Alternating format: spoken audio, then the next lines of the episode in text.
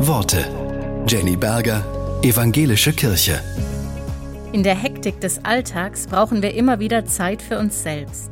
Der Lehrer Max Feigenwinter schreibt dazu, mich immer wieder der Hektik entziehen, langsamer werden, anhalten, ruhig werden, wahrnehmen, was um mich ist, was mich stärkt und bedroht, was mich freut und ärgert, was mich fordert und fördert, annehmen, was ist, mich neu einstellen und ausrichten, mich immer wieder der Hektik entziehen, langsamer werden, anhalten, ruhig werden, wahrnehmen, was in mir ist, dankbar sein für die Bilder, die mir meine Seele schenkt